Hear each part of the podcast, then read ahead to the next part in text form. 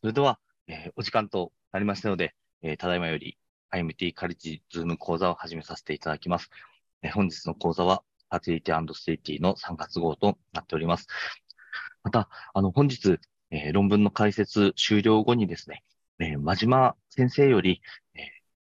不妊治療の保険適用に関しての情報提供をしていただけることと、えー、なっております。えー、真島先生、改めまして、本当によろしくお願いいたします。それでは早速ですけれども、林先生、お願いしてよろしいでしょうか。はい。あの時間もあの限られてますので、えー、いきたいと思います。えっと、この論文はですね、えっとまあ、あの精子のあのヒトポミローマウイルス感染が、まあ、いわゆる反復流産のリスクになるかっていう、そういう論文ですね。これはあのイタリアからの報告ですね。あの図表はそんなになくてですね、まあ、あまりあの難しいことではないんですけども、えーと、イントロをちょっと述べさせていただきます。まあ、あのいわゆる アールピーエル ですね、リピートプロユナシロスの、まあ、半分ぐらいはですね、根本的に、まあ、よく原因が分かってないというふうに言われているわけで、でまあ、最近の研究では精子の異常が、あその病態性に関与している可能性が示唆されています。一般的なあの精子パラメータの変化と アールピーエル の関係は一貫しています。しかし、新たなデータでは、えーアールピーエル のカップルの精子の ディーエヌエー 断片化がですね、妊娠可能なカップルに比べてまあ高いということが示されているということです。一方ですね、意外なことにも性感染症は男性不妊症の病因としてはよく認知されているんですが、まあ、この反復流産ですね、アールピーエル の原因としては十分には検討されていないということで、まあ、今回 エイチピーブイ に着目したということです。であの初期のエビデンスによると エイチピーブイ の精子感染というのが妊用性に悪影響を及ぼすということが間接的に示唆されていると。そのメカニズムは分かってないんですね。で、エイチピーブイ は精子パラメータに悪影響を及ぼす可能性が高い、そういう報告があります。それから、あ要するに、えーと、全身運動率の低下とか、形態異常、エスディーエー の高さというのがこう優位になったという報告があるんですね。でまたあの、えーと、データ、他のデータでですね、不妊症の男性における正規中の エイチピーブイ の感染の有病率は、一般種とに比べて高いとか、それから最近のメタ解析で、えー、女性不妊症を調整した後でも、正規中に エイチピーブイ の感染があると、うーと男性不妊症と間に優位な関連があることが、オッズ比 さんてんゼロに で示されています。あと人工授精の成績でも、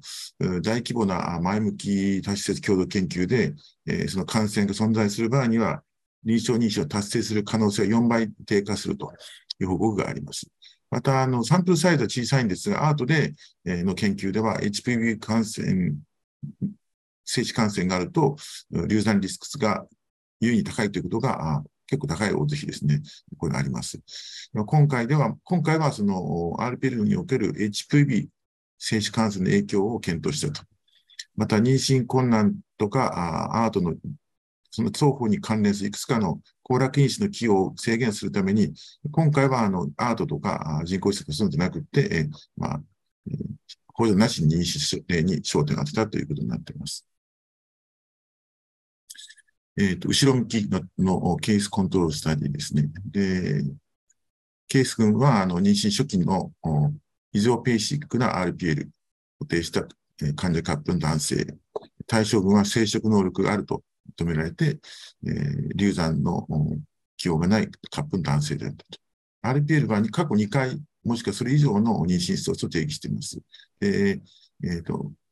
過去登録するいちねんまえに、いちねんかんの間に、えー、満期妊娠を達成したカップルを妊娠可能と定義しているということです。えーと、ピーシーアール を用いて、えー、あの エイチピー を検査しています。えー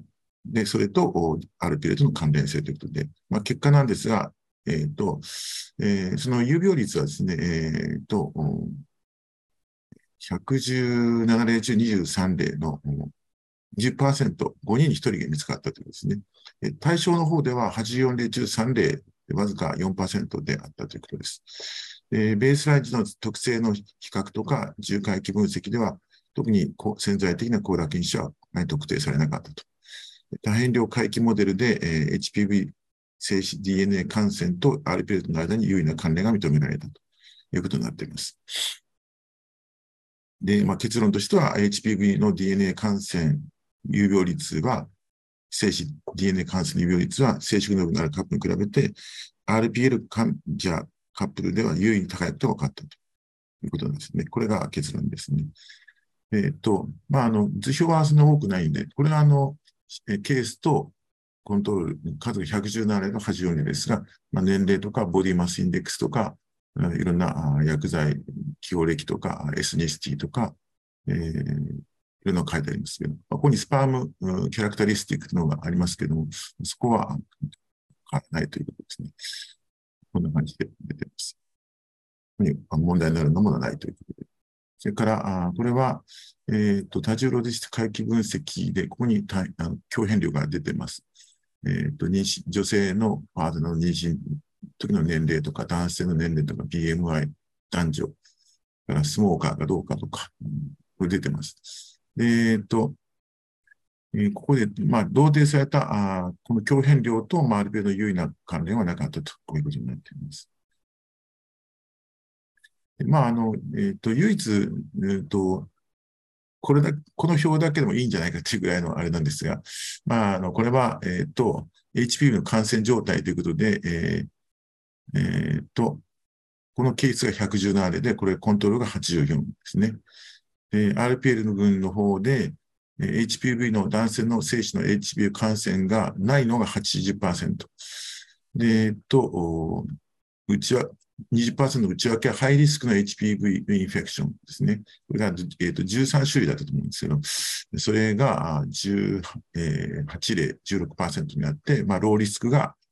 よん、ご例 よんパーセント だったっていうんですね。で、コントロールの方は、えー、とさん例の よんパーセント が エイチピーブイ の、うん、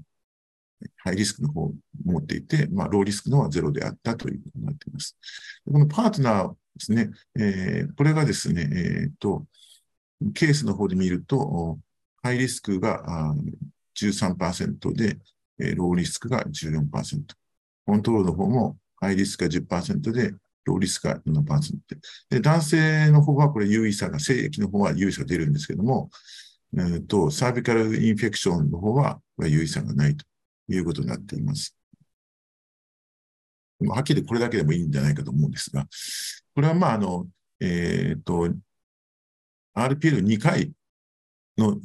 ケースと、それからさん回のケースで分けてみたっていうわけです。で、えっと、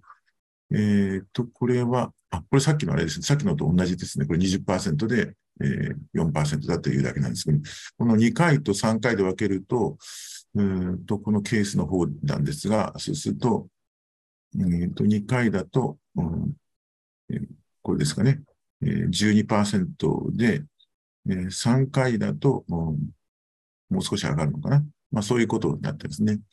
そういうフィギュアです。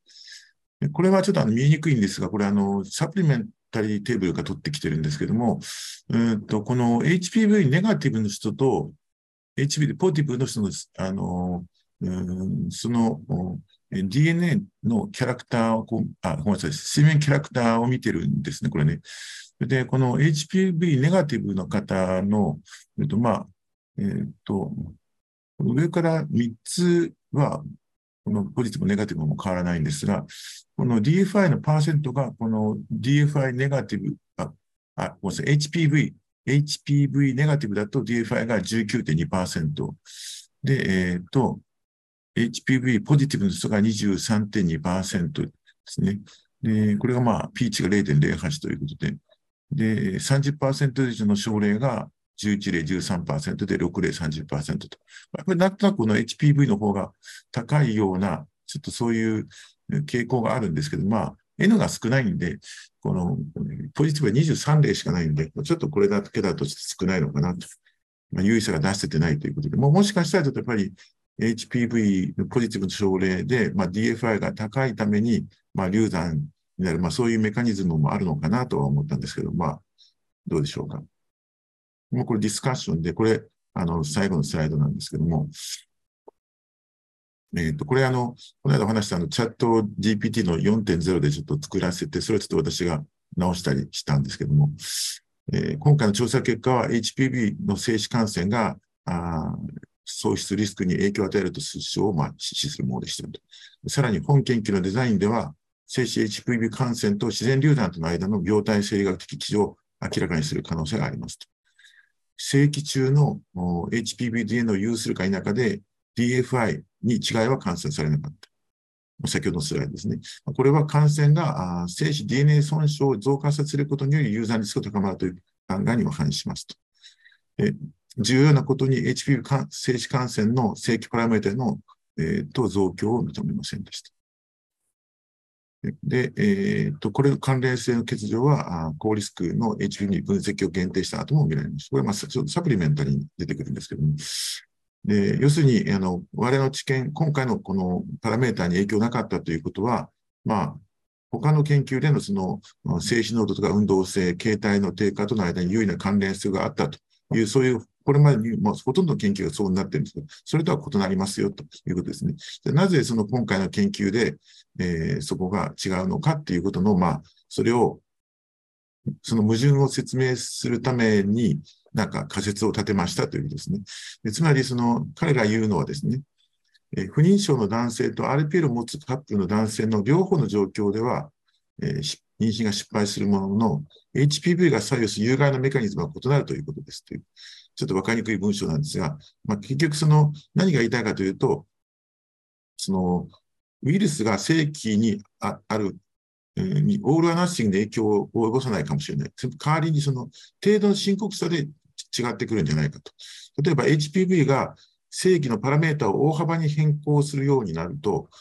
これはまあそもそも妊娠しにくいということになってくるわけですが、逆に精子のこの エイチピーブイ 感染によるダメージの変化がそれほど重症でない場合には、妊娠はするんだけれども、うーんあるいは精子パラメータに影響はしないんだけれども、えー、その後ですね、えーと、妊娠した後の生殖プロセスとか妊娠発育の他の段階を損なう可能性があって、でそれで流産になってしまうんじゃないかって、でそういうことを言っているんですね。えーと、将来の展望としては、まず前向き研究で、まあ、あのこの感染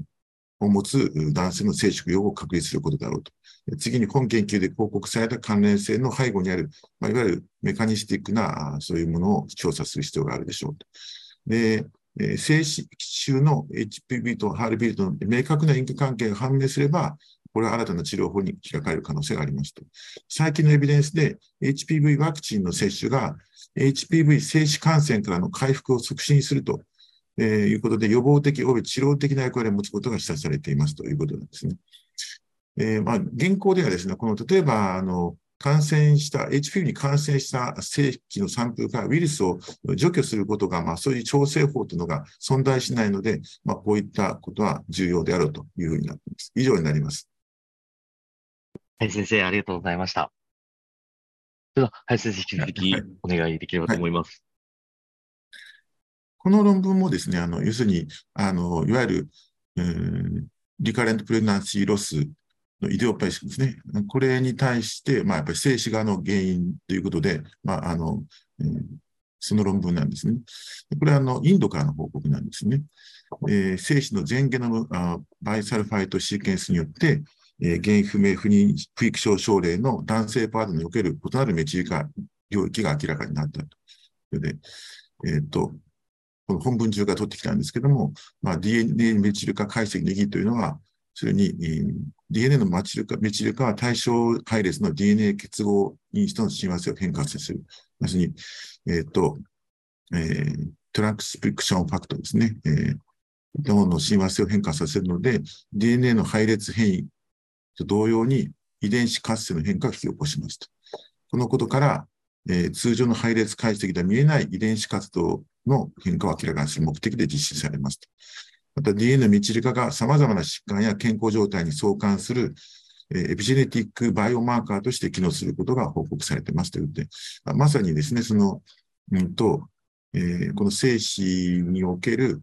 このが、なんか何らかのこのエピジェネティックな異常を起こしていて、それがその、うん、男性、側の原因による アールピーエル になる、まあ、そういうなんかエピジェネティックなバイオマーカー、そういったものが作れないかということも、まさにそういう研究になっているわけです。うん、これちょっとあの横道に行くんですけれども、ちょっと復習なんですけれども、えー、と妊娠初期にアッパさんの中でエピゲノムは大きく変化する。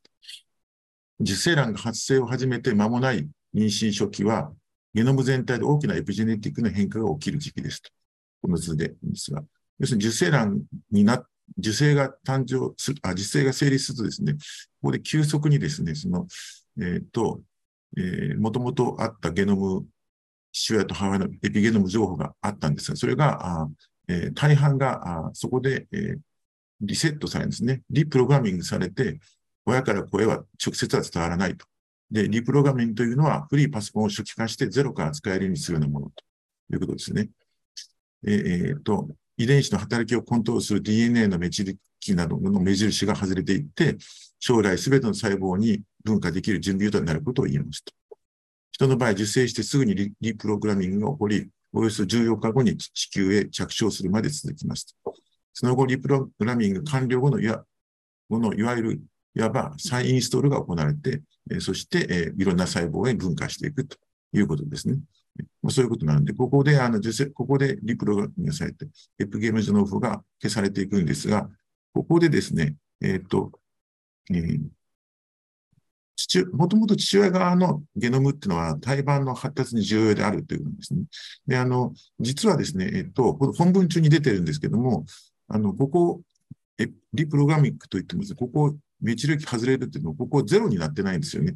ここはあの、えっと、初期化するって書いてありますけど、ここ少しリテインされてるんですよね。で、大体その最大 にじゅっパーセント ぐらいが、メチル化マークが父親側であって、と例えばそちら側にアレルに保持されるということが明らかになっている。つまり完全にあの、えー、初期化されるわけじゃないということですね。そこがちょっと、ちょっとこの後重要になってくるみたいです。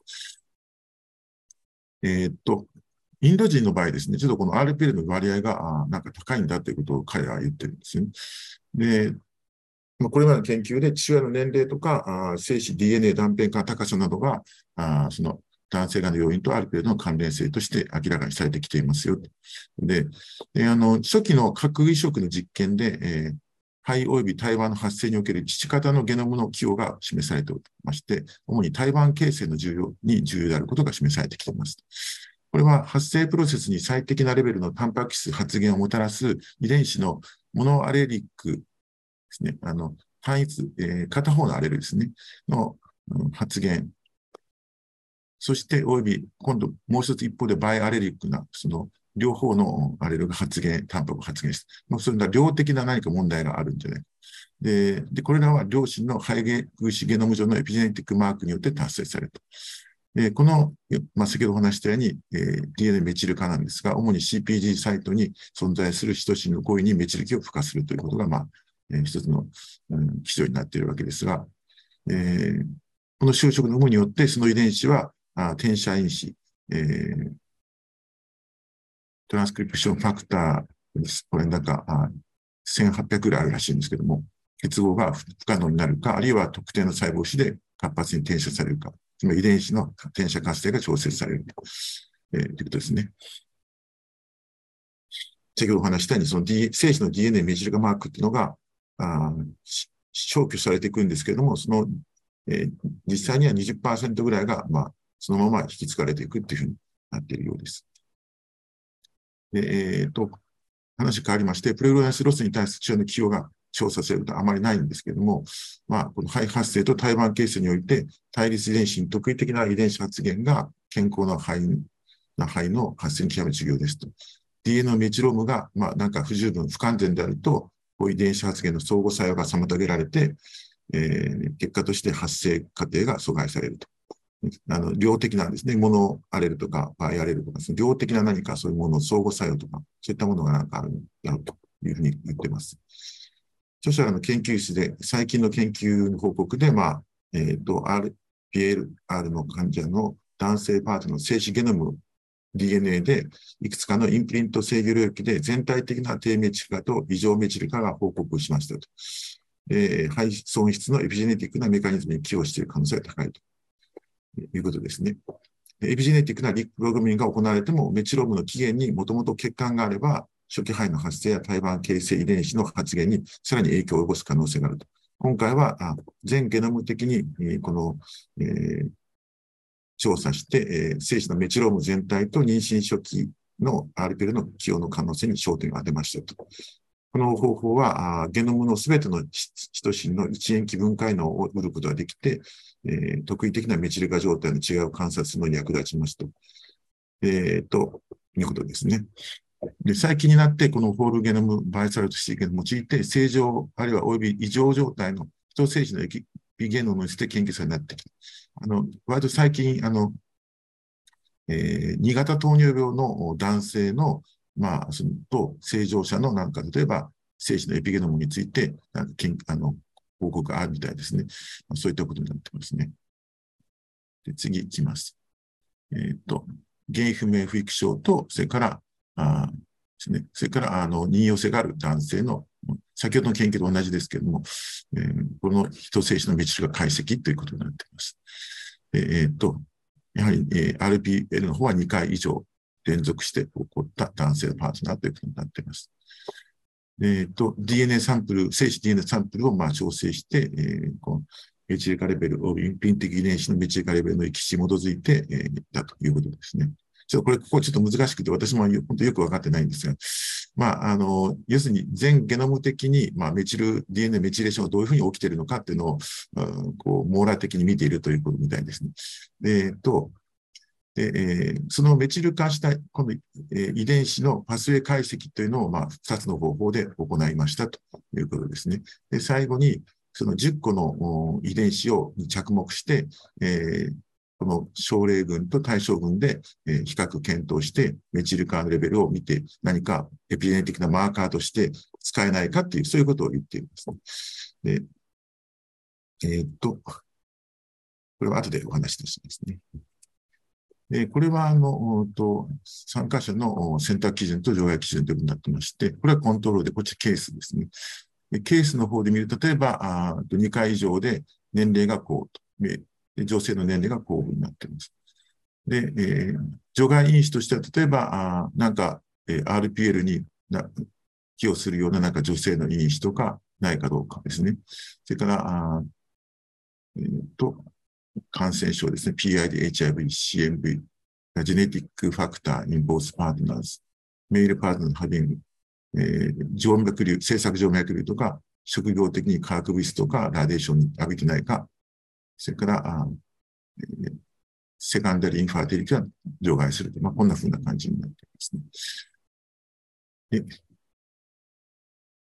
えーと、これはですね、えーと、コントロールと、これの、まあ、あの、精子のパラメータを見てるんですね。これは特に問題がないということを言っています。ここからちょっと難しいスライドが続いてしまうんですが、私もよ全部よくわかってるわけじゃない。まあ、あの、時間の問題もありますし、私もよく分かってないんで、あの、ボロが出ないように分かっているところだけちょっとお話しします。で、これはあの、えっと、アールピーエル 群と対象群とで、その精子ゲノムで、まあ、メチル化ヒトシンの、で、なんか違いが、この両者であるかどうかっていうのを見ていて、まあ、その、うーんと、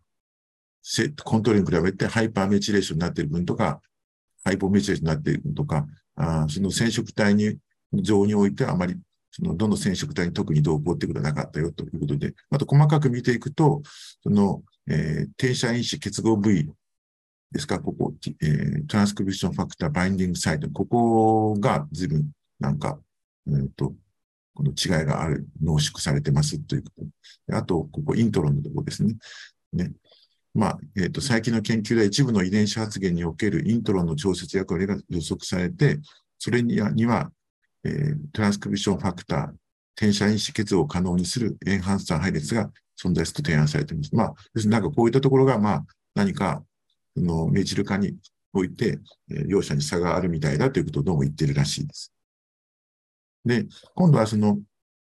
一つ一つのヒトシンだけじゃなを見ていくんじゃなくて、もうちょっとにひゃくごじゅうペアスペアぐらいのこう領域で見ていくというふうなのをこう、これ ディーエムアール、さっきのあの ディーエム、C ですね。えー、っと、詐欺的なあのメチル化ヒトシンの、えー、を見ていく、一個一個見ていくんですけども、今度はこれ領域で見てるんですね。にひゃくごじゅうペアで見るっていうことらしいんですが、まあ、それで見ると、やはりその同じように、まあ、このイントロンと、うんと、えー、トランスクリプションファクター、バインディングサイトのところにやはり非常にエンリッチされているというふうなことを言っているんですね。で、これがまた難しいスライドなんですが、今度その、じゃあそういったあの何かエンリッチされている領域で、そしてなんかその、じゃあ、えー、それが生物学的にどういう意味があるのかということをなんかその見ているみたいで、で、そうするとですね、この生物が意味を見る方法としてに種類使っているようで、えー、とこのデイビッド機能アノーテーションツールっていうので、まあ見ているんですね。この上の方、こちらですね。えー、とそれを生物学的なプロセスと細胞コンポーネントと分子機能とこのみっつに分けて、まあ、それぞれ見ていってるんですけども、まあ、うん、なかなか面白いものが見つかってきてますっていうことを言ってるんですけど、まあ、詳細省きます。で、えー、さらにですね、あの有名なあのケッグ解析っていうので、こちらでも同じを見てるんですね。で、そこではですね、この、この、えー、これがトップさんじゅうですね、えー、上位さんじゅっこの、まあ、なんかエンリッチされている回数の経路っていうのが出てるんですけども、オレンジで示すものが、なんかシグナル伝達経路に相当するものみたいで、まあ、その中にはこの エムエーピーケー とか ラップワン とか ピーアイスリーケー エーケーピー とか、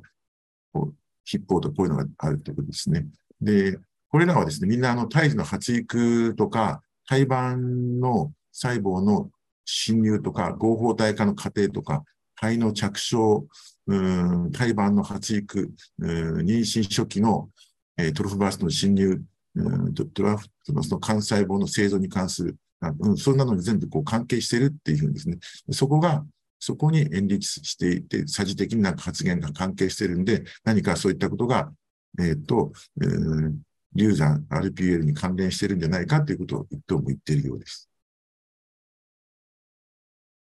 著者はここのスライドが一番言いたいんだと思うんですけども、でその、えっと、えー、さらにその、今回の、あの、えー、本題に行くために、まあ、人の肺とか胎盤の発育プロセスに共通するような、えっと、えー、今度、ジーンですね、えー、サジ的な、にメチル化が、あの、えー、差異が見られる G 遺伝子を、まあ、フィルタリングして、見ましたということです。そしてじゅうのものを選択してきましたということを言っているんです。そのじゅうというのはここにこう並べてあるんですけれども。で、こちら側が、ごめんなさい。あの、左側がコントロールで、右側が アールピーエル なんですね。全部そうになってるんですけども。で、まあ、これで見るとですね、えっと、これがあの、高い上の方があの、えっと、いわゆるメチレーションが ひゃくパーセント っていうことで、下はメチル化されてないということなんですが、こう見るとですね、こう、有意差はないんですけれども、あの、ここに、あの、こぼれたようにこう出てるのありますよね。で、著者たちはね、ここに着目してるんですね。で、この遺伝子に関しても、うんと、極端な配合メチレーションをしている、なんか何人かがいるんですね。で、大多数の集団はこの辺りにいるんですけれども、こうなってる。で、この、これも、まあちょっと、これほどは極端じゃないですけど、ちょっとばらけている。ですね。で、この遺伝子に関しても、うん、ちょっとこう、あの、この集団とこの集団から離れたところにちょっとこう アールピーエル の集団がここにいるんですよ。で、要するにこういうなんかその アールピーエル の中に、この極端なハイポメチレーションをしている何かそういう集団が、いわゆる亜集団というか、サブポピュレーションがどうもあるみたいだと。で、この、これはもしかするとなんか意味があるんじゃないかと言って、で全員であるはずないんです。要するに、あの、例えば、わかんない、わかってない女性の側の何か、不育症のなんか因子を持っている人たちもいるんで、そういう人たちはもうこういうところに入っているのかもしれないんですが、その精子における、そのメチレーションの異常、ある遺伝子に関して、なんかメチレーションが異常を起こしていて、そのために何か問題を起こしているっていう、そういうケースが実は一部あるんじゃないかということを指し示しているんじゃないかということを言ってるんですね。例えばこの ピーピーエーアールジー っていうのは、この発現っていうのは、えっと、トロフブラストの分化を調節するとか、いろいろこうあります。で、えー、また、あ、流産した場合の、うん、の感度とか、そういうのもいっぱいあるんです。で、したがって、これがハイポメチレーションするということは、これが、この遺伝子が強発現してしまって、何か、あそれが問題を起こすんじゃないかということを言ってるんですね。難しい。これが最後のスライドになるんですけども、えー、と アールピーエル は胎児と胎盤の発育不全に関連していて、父親のピゲノムが影響を及ぼす可能性が示唆されていると。精子ゲノムの導き方の違いは、肺と胎盤の発達に重要である可能性があります。今回の研究では、アールピーエル ケースの精子ゲノムのに異なるメチル化シトシンと領域、リージョンに焦点を当てていますが、まあ、今回、サンプル数が制限があるために、まあ、何か見落としている可能性はあります。もっと他にもあるのかもしれません。でえー、とまた ティーエフビーエス とイントロの領域で最も高い、えー、この、えー、とメチル化、最終的メチル化の濃縮が観察されました。さらに ディーエムジー を用いた解析では、肺の着床や胎盤の発育に関与する重要なシグナル伝達経路が特定されましたということです。この研究は、初期の アールピーエル に特異的な ディーエムジー が発育の、胎児の発育に重要な経路に関与していることを示唆しています。で最後のスライド出し、この前のスライド出してましたけれども、まあ、そのじゅっこの最適、差異のあるメチル化遺伝子を解析して、うちのよっつが亜集団にサブポピュレーションとして、あるいは全体的なメチル化の差異もまああったんですけれども、まあ、特にこのよっつが、えー、診断のマーカーとして有望なんではないか。つまり有望な精子の ディーエヌエー、もちろん変化を示しているんじゃないかということですね。これらの知見は、まあ、アールピーエル の原因となる可能性のある遺伝子の調節及び発現の変化を理解して、将来的な治療法や診断法の開発に役立つことが期待されますと。ちょっと難しい内容の論文でしたが、以上です。はい、先生、ありがとうございました。では、はい、先生、もちろん引き続きお願いしてよろしいでしょうか。これはそんなに難しくない論文ですね。あの エーエムエイチ がですね、あのうんとそのえー、ピージーティーエー を行った時の、まあ、異数性、プロイリーと関係があるかどうかっていう、そういう論文ですね。以前にも同じの報告があったと思うんですけども、えーと、今回の目的はふたつのコホート、つまり、えー、不妊症のコホートと、それからあの ピージーティーエム の症例でやってるんですね。要するに、不妊症のコホートと、不妊症じゃないコホートということで、ピージーティーエム。で、この実際にはこの ピージーティーエム のあ患者さんは、同時に ピージーティーエー も行っているわけですね。そうすることによって、アノエプロイドを、つまりユープロイドをこう比較するということですね。エーエムエイチ と肺の倍数性の関係を評価するということで、えー、後ろ向きのコホートですね。えー、っと、えー、っと、使用評価項目はいちサイクルあたりの性倍数性肺、モザイク肺、異数性肺の割合ということです。えー、比較的、あの、うんとこの、不妊症患者さんきゅうひゃくにじゅうろくです。こちらの数多いんですね。これ、あの、ピージーティーエム で、やはり、かなり ピージーティーエム を、あの、一生懸命やってる施設の、なんでしょうかね、エヌにひゃくじゅうよん ということで、これを エーエムエイチ レベルに基づいて層別化して、ボリューム基準に従って、この いってんいち 未満と いってんいち 以上とに分けたですね。えー、年齢を調整した回帰モデルでは、不妊症群と非不妊症群において、エーエムエイチ カテゴリーと性倍数性肺、モザイク肺、異数性肺の割合の間に関連性は認められなかった。不妊症群では、あさんじゅうごさい未満、それからさんじゅうごからさんじゅうなな、さんじゅうはちからさんじゅうきゅうさいのサブグループ解析において、エーエムエイチ カテゴリーと肺の倍数性率の関連は認められなかった。これらの結果は、不妊患者を エーエムエイチ の渋い数で、えーでえー、層別化した感度分析でも同じだったということですね。まあ、結論として、不妊症患者、それからあ非不妊症患者を行う アイブイエフ を受けた患者のふたつの大規模コホートにおいて、エーエムエイチ とこういうプロ、プロイディとの割合の間に関連性を認めず、まあ、卵巣予備能の量的変化は、肺コホートの倍数性上で予測しないことが示唆されたという、そういうですね。これは、まあ、あの人工統計学的特性で、インファータイル群とノンインファータイルの ピージーティーエム を行ったんですよね。で、この いってんいち 未満と いってんいち 以上でこう見てるんです。まあ、もちろん当然、年齢だとか、うん、その差が出てくるわけですけど、だから、えっ、ー、と、ボーナルビンを要した量だとか、それから、エーエムエイチ は低い群は、おそらくこれショート法だと思うんですけども、フレアアップだと思うんですけど、まあ、それがちょっと多いよとか、エーエムエイチ が いってん以上の人はアンタゴニストが多いよとか、それから、オナトビン量は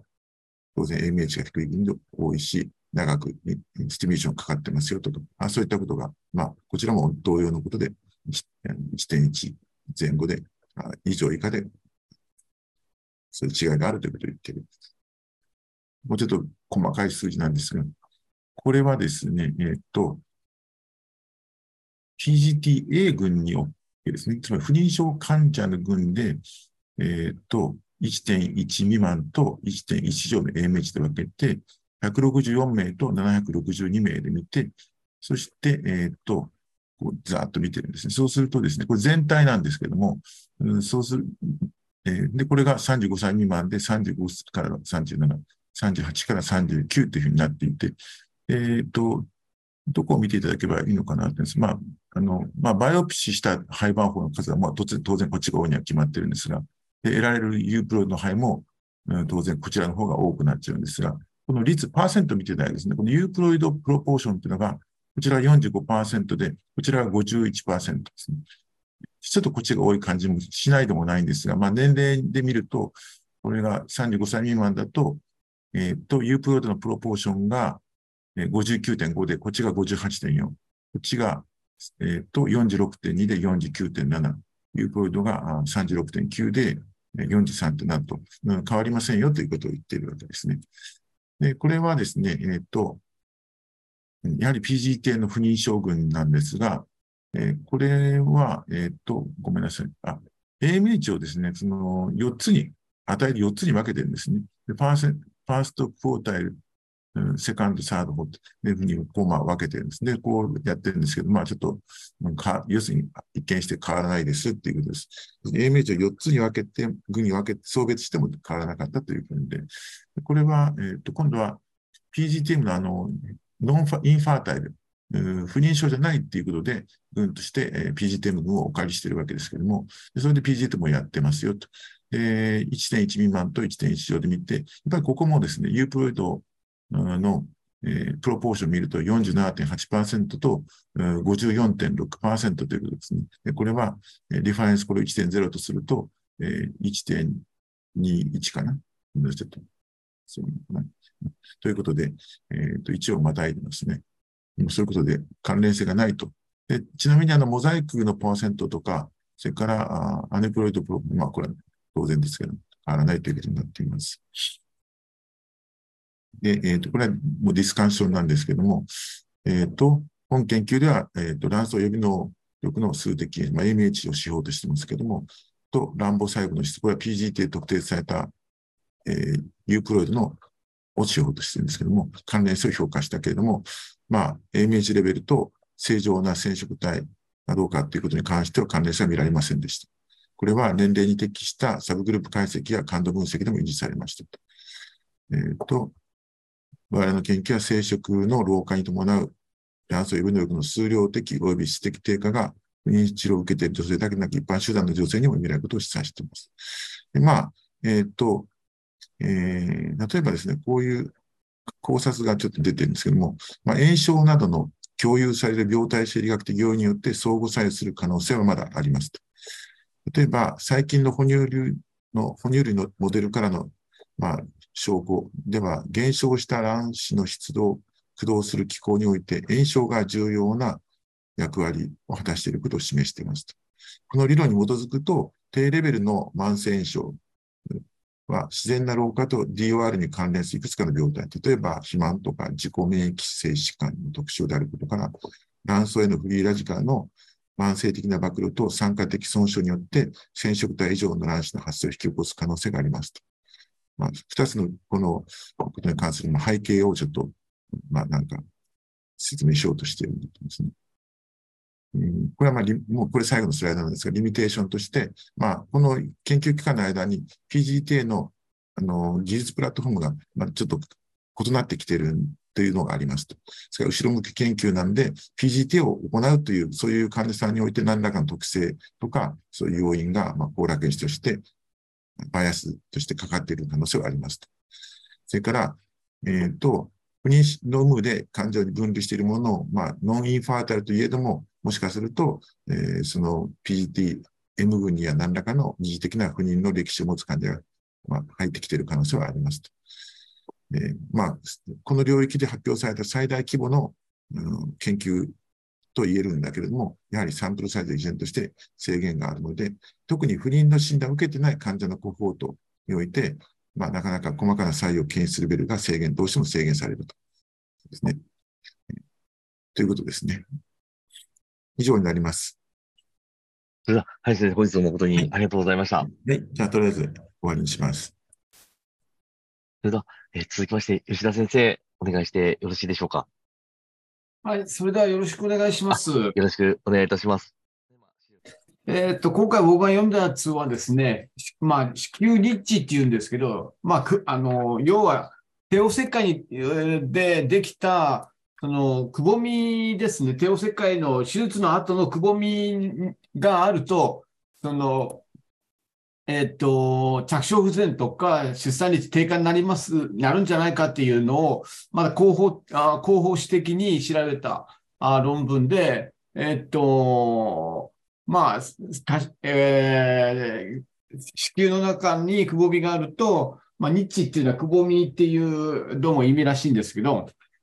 そのくぼみが あ, あるとあ、生産率も下がってしまいますよっていう論文です。じゃあ、その下をちょっとお願いします。よいしょ。で、まあ、ここに、えっと、子宮ニッチは アイブイエフ および育成の予後不良と関連する。こうで後ろ向きの検査と。で、ダブリューエイチオー では、帝王切開率が大体 にじゅういちパーセント ぐらい。で、今の世界の標準ですね。そして、まあ、中国では、まあ、理想は推奨率でじゅうからじゅうごパーセント なんですけど、実際にはにせんじゅうろくねんにはもう よんじゅうさんてんごパーセント で非常に帝王切開率が高くなっているわけですね。で、まあ、帝王切開には、えっと、感染症とか出血、それから、まあ、産科の合併症、それからさらにその後の生殖能力の低下なんかもあるので、まあ、これを、えっと、さらに、あの、他の国のアメリカとかイギリス、イタリア、オランダなんては、まあ、生児、帝王切開のある患者さんでは、あ生児出産率が低下するというふうになっているので、まあ、で、その、帝王切開の子宮ニッチ、まあ、要はそのくぼみですね。えー、帝王を、えっと、観察広報と研究では、ツーディー の経腟超音波、経腟超音波、前向きコホートでは ツーディー の経腟超音波で よんじゅうろくてんきゅうパーセント、後ろ向き スリーディー では ごじゅっパーセント ぐらいあのニッチが見れてるっていうことみたいなんですよね。で、まあ、その、えっと、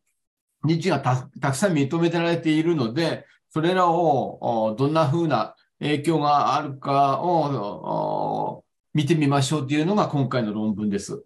またその下をお願いします。えっと、まあ、ここに、にえっと、その、えっと、子宮のニッチっていうのは、えっと、ヨーロッパニッチタスクフォースっていうなんか決まりがあるみたいで、帝王切開のところに深さ、にミリ以上のくぼみというふうにこう定義されている、このニッチっていうのは定義されているみたいで、まあ、それで経腟超音波とかゲルを入れて、あたりとか、子宮鏡検査で、えっと、エイチエスジー で見たり、それから子宮鏡検査で観察することができるっていうわけですね。で、えっと、その生殖能力と関連性をこう今後、うんと、前向きに研究していきたいっていうことで、で、例えば、以前の報告では、うんと、ディアオっていうんですかね、経腟分娩の、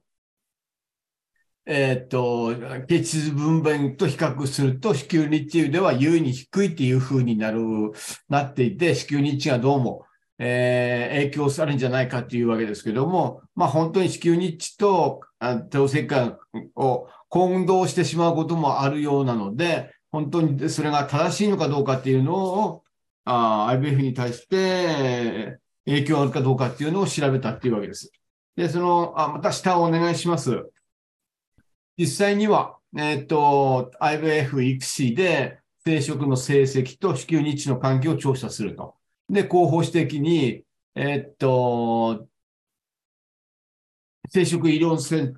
生殖医療センターで、中国の、えー、就職、あの、生殖医療センターで、にせんじゅうごねんじゅういちがつからにせんじゅうきゅうねんじゅうにがつまで、にせんはっぴゃくななじゅうよんかいの アイブイエフ サイクル。で、帝王切開のあるにせんよんひゃくよんじゅうきゅうにんの女性に、えーえー、施行したわけです。で、スリーディー の経腟超音波とか、それからヒステロイドを見てにミリ以上の反根部があるようなことを、を、を、を、子宮日と定義して、で、新鮮、凍結、両方で見てるわけ、あの、配色で様子を見て、そして、えっと、いちねんごに、配色からいちねんごにで、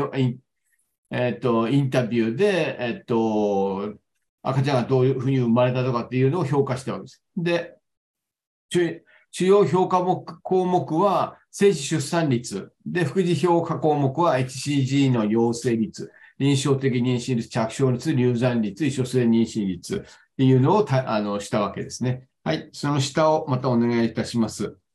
まあ、結果ですけども、えー、っと、子宮期経のよんじゅうはちサイクル、染色体以上のじゅうはちサイクル、それから利用可能な範囲がない、配色ができない場合、できなかった場合、にひゃくはちじゅういちサイクル、卵子提供ごサイクル、えっと、追跡調査不能っていうのはななサイクルを除外しまして、最終的ににせんにひゃくさんじゅういちにんの女性でにせんごひゃくじゅうごサイクルが研究の対象となったわけです。で、子宮日を有する女性はない女性と比較して、正時出産率が じゅうはちてんきゅう 対 さんじゅういちてんご、えー、オッズ比が れいてんごいち、で、エイチシージー 陽性率はさんじゅうよん対 よんじゅうろくてんゼロ。よんじゅうろくてんよんパーセント ということで、これも是非が れいてんろくいち。で、えー、まあ、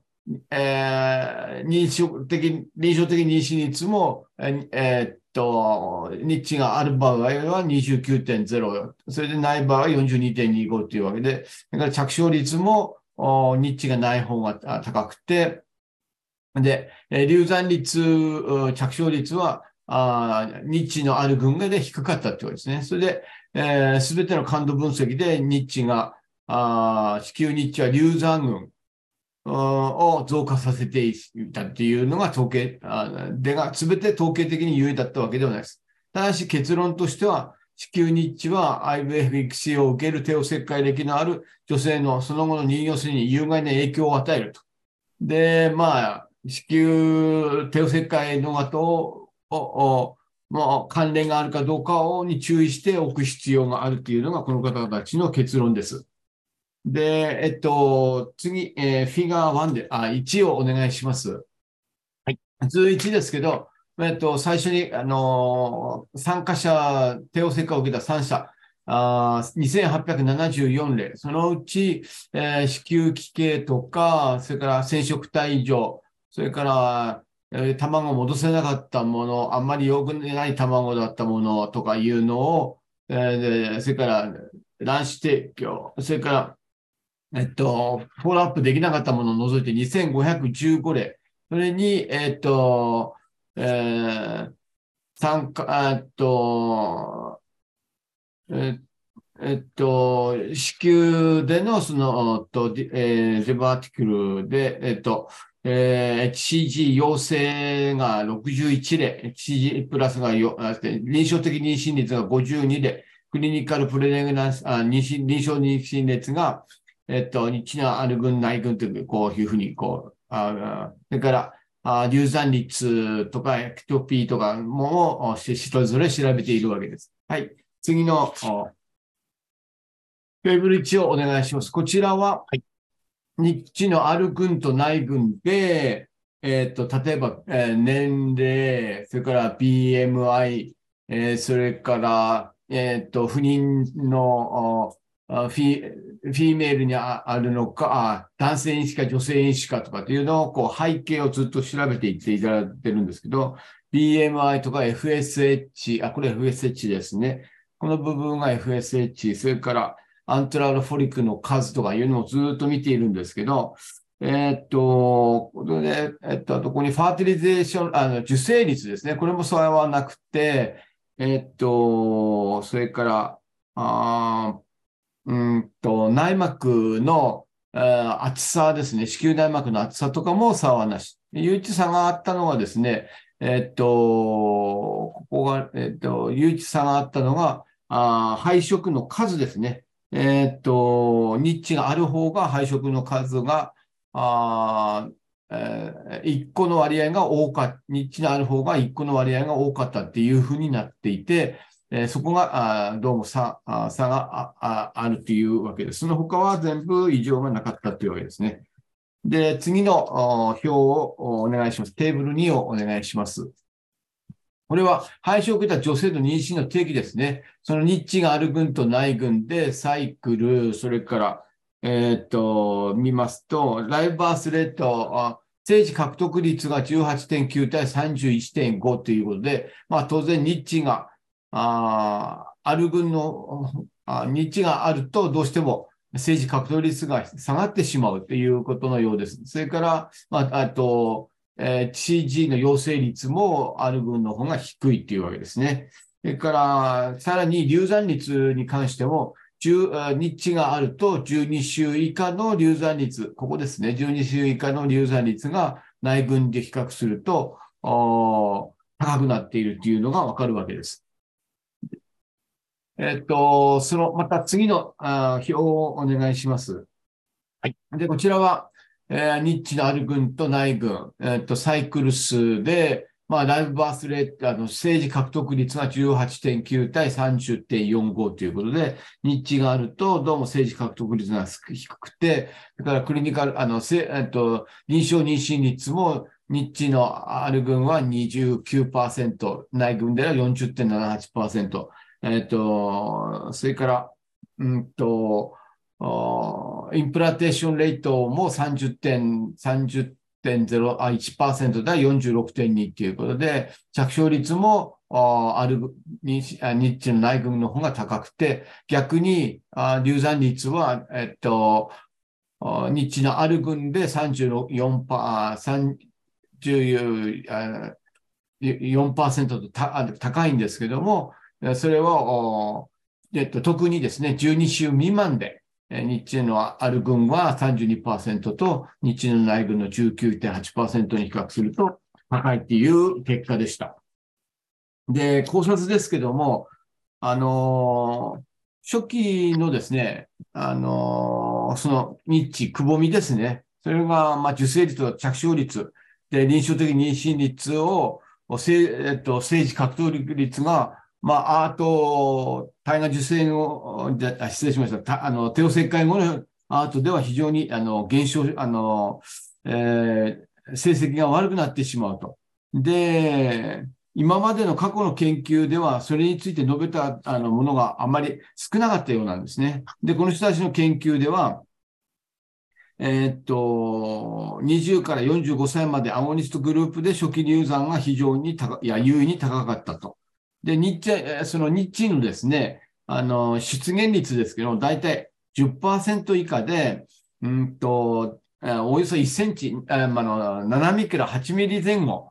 のサイズで、あとにからさんミリ以上のくぼみがあったものをこう定義しているようなんあ、この人たちの平均だったようなんですよ、日中の。で、で、まあ、あ、この人たちの研究では、まあ、より大きな、大規模なですね、研究をもっとする必要があるし、まあ、政治、えっと、政治や、あの、ニッチの存在で、あの、ああ出生率が下がってしまうメカニズムは、あ今のところまだちょっと不明なんですけども、この人たちの家庭ではですね、肺の着床に何らかの影響ができたり、それから、その、くぼみがあることによって、えー、卵管の水臭とか、卵管の溶液がですね、子宮の中に入ってきてしまうんじゃないかと。それで、その、あとは、に、あの、えっと、着床率が下がっていくのは、あの、精子がペネトレーションするときに、入り込んでいくときに、肺と、肺にトキシックに働いているんじゃないかとか、帝王切開では血流量が減少してしまったり、白血球とかサイトカインが増えてしまって着床に影響しているんじゃないかっていうのが、あこの人たちの、あの、あのえメカニズムの推測です。で、えっと、まあ、アートでは、その、えっと、くぼみ、ニッチがあると着床率、あの、生児獲得率を減少させて、まあ、今後はそのアート、アイエムエフ からの体外受精後のアートには着床率を下げることがあの予想されるので、それに対あの十分注意する必要があるだろうと。で、将来の展望としてはですね、あのー、まあ、例数がまだ少ないので、えっと、をその道が あ, あ, ある場合には注意が必要ということで、さらにそれの診断のためにはですね、子宮鏡とか、あまりにも大きいその、えっと、くぼみがあるような場合には、ラッパルを使って、えー、縫い合わせたりとかっていうことも今後あの必要になるのではないだろうかと。で、まあ、もっと症例数を増やして、その日、あの日との関係を今後大規模調査で調べていきたいというのがこの人たちの結論でした。報告は以上です。では、吉田先生、本日も本当にありがとうございました。はい、ありがとうございました。どうも、失礼します。それでは、え続きまして、根岸先生、お願いしてよろしいでしょうか。はい、共有画面でお願いします。じゃあ、あのー、始めさせてもらいます。私は、あのー、若年女性のですね、あの月経困難症がある症例で、あのー、内膜症の診断の超音波を、超音波で内膜症を診断することに関する指標というものをあの読んでみました。あのあ、あんまり面白くないんですけれども、あのー実はあの前にですね、えーと、去年かな、にせんにじゅうねんにあの内膜症の超音波診断であのこういうあの特徴的な画像が提示されてあの面白かったっていうのと、あとあの結構こういう内膜症の深部あの子宮内膜症が見つかるもんだなっていうのをあの実は私の昔の同僚の大泉学園ウィメンズクリニック大泉学園の堀川先生が、あの、腹腔鏡とこういう超音波所見の照らし合わせとかやってて、面白い面白いって言ってるもんですから、ちょっと興味を持って、あの、読ませていただきました。あの、これが、あの、先にこういうのを提示しちゃって、あの、提示しちゃいます。あの、時間がないもんですから。これがですね、あの右仙骨子宮靭帯の小さな深部子宮内膜症といって、これが子宮頸部であの後ろ側ですね、あののところにこうあの低エコー域で見えるところ、これがあのそういう内膜症病変だということであります。あとはこれがあの右の仙骨子宮靭帯に侵入したあの深部子宮内膜症で、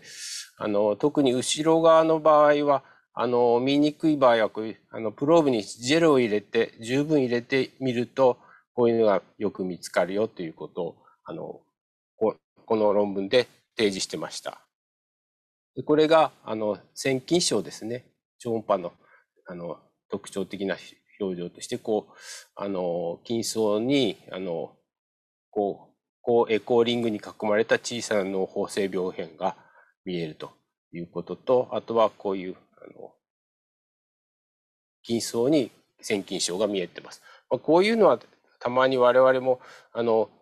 見ることはあるあります。あとこれはあのサプリメントに出てたあの子宮腺筋症の像です。ここに子宮腺筋症の診断がこうこのみっつ項目があって、そのうちのふたつ以上あれば子宮腺筋症と診断しようというふうなものですが、こういうチスティックな、ここにはあの載ってないんですけど、サプリメントには解あのエコーの解説がなかったんですけど、あの筋層にこう脳包性病変があったり、ちょっと多くの小さな平行の溝ですねが 見, 見えたりとか、そういうものが見えるとあの腺筋症と診断する。あとはこれがあのやはりあの深部子宮内膜、ウテロ、仙骨子宮靭帯の病変で、ここにこう見えるのが深部子宮内膜症の病変で、これトーラスって書いてあるんですけど、あのこれ多分隆起っていう意味だと思うんですけど、どうもこれ解剖学的な所見がはっきりしないんですね。これレクトムがここにあって、えー、っとレクトバギナルバジャイナルゼプタムがここにあって、どうもこっちが子宮の前壁だと思うんですけど、なんでここにレクトムが見えるのかなと思って、あの首かしげながら見てる絵です。で、ここはあのダグラスにこういうあの深部子宮内膜症の病変が見えると。あとは、このチョコレートの方はまあ皆さんよくこう見てるので、あの、親しみやすいかなと思うんですけど、まあ、こういう所見をあの超音波で見よく見つけましょうっていうことをあのなんですね。そんなのであのやってみたのがこの結果です。で、にじゅうごさい未満の重度の月経困難症のある方ですね。そういう人をあの対象としています。で、バススケールがなな以上ですね、の、あの、痛みを伴う方で、超音波でよく見てみたら、子宮腺期、子宮内膜症がどのぐらい見つかるかということを評価したものです。ひゃくさんじゅういちにんに、えっと、全部でさんびゃくななじゅういちにんのこの重度の月経困難症ある人を調べたら、ひゃくさんじゅういちにん、約 さんじゅうごパーセント にあの内膜症が見つかったと。で、一つはチョコレートの方が よんじゅういちパーセント、 子宮腺筋症が ごじゅういちパーセント、 あと深部子宮内膜症が ごじゅうさんパーセント。 で、これとこれ、まあ、同じものも入ってるんですけど、まあ、仙骨靭帯の非行や線維化ですね、こういうのが認められたと。ということで、結構あの子宮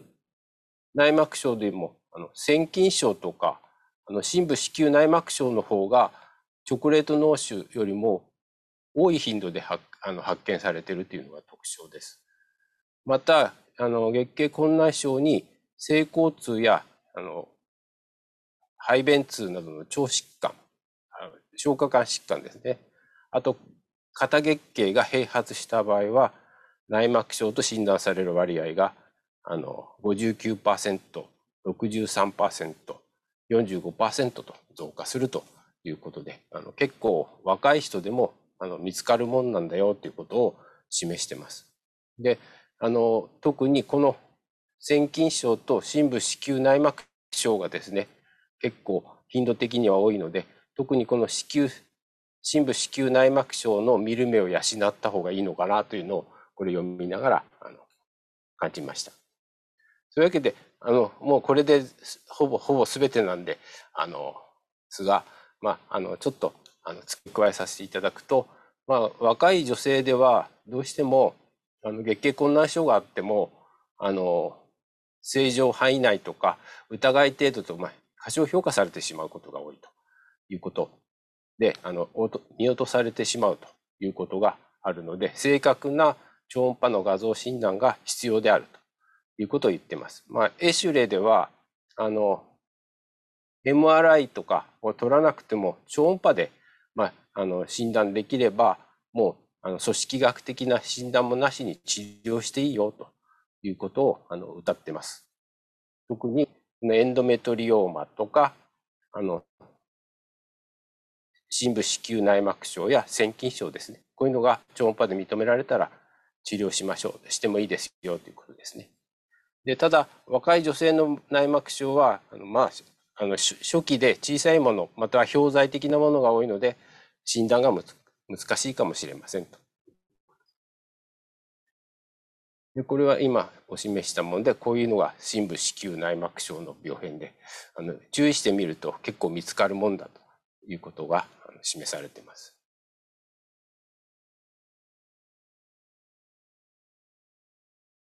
で、まあ、これは背景なんですけれども、あの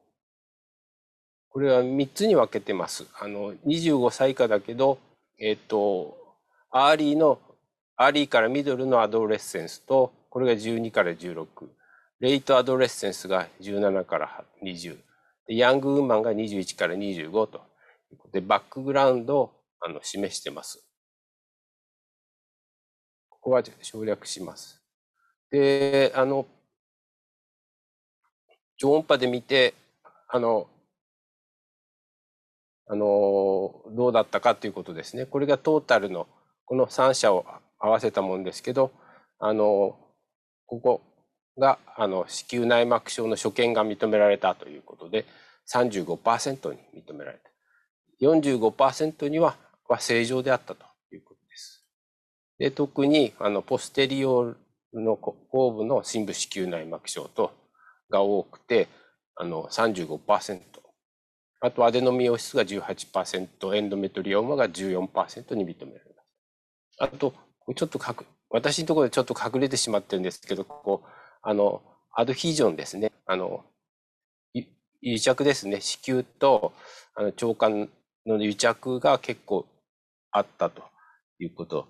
も示されてますが、これはここには入れてないとです。このあの子宮とあの直腸や S 状結腸の癒着はあの超音波で見ながらあのプローベをこう押したりお腹を押したりしてあのあの腸管と子宮の動きがスムーズにこうずれるかどうかで判断しているということです。で、これが、あの、少なくとも一つ以上の、あの、超音波における、あの、内膜症所見があるものですけど、えっと、一番多いのが、さっき示したこの後部の ディーアイイー、深部子宮内膜症で ごじゅうさんパーセント。にばんめに多いのが、アデノミオシスで ごじゅういちパーセント、エンドメトリオーマがさんばんめと よんじゅういちパーセント ということで、あのこの深部子宮内膜症が多いということを示しています。あとは、うん、と月経困難症を訴える人で他の症状ですね、あの大前提がまず月経困難症がある方を対象としてますので、全員、えー、と子宮内膜症の所見がある人と子宮内膜症の所見がない人、これトータルですけど、まあ、全員が当然子宮内膜症のあディスメノロエアは持っていると。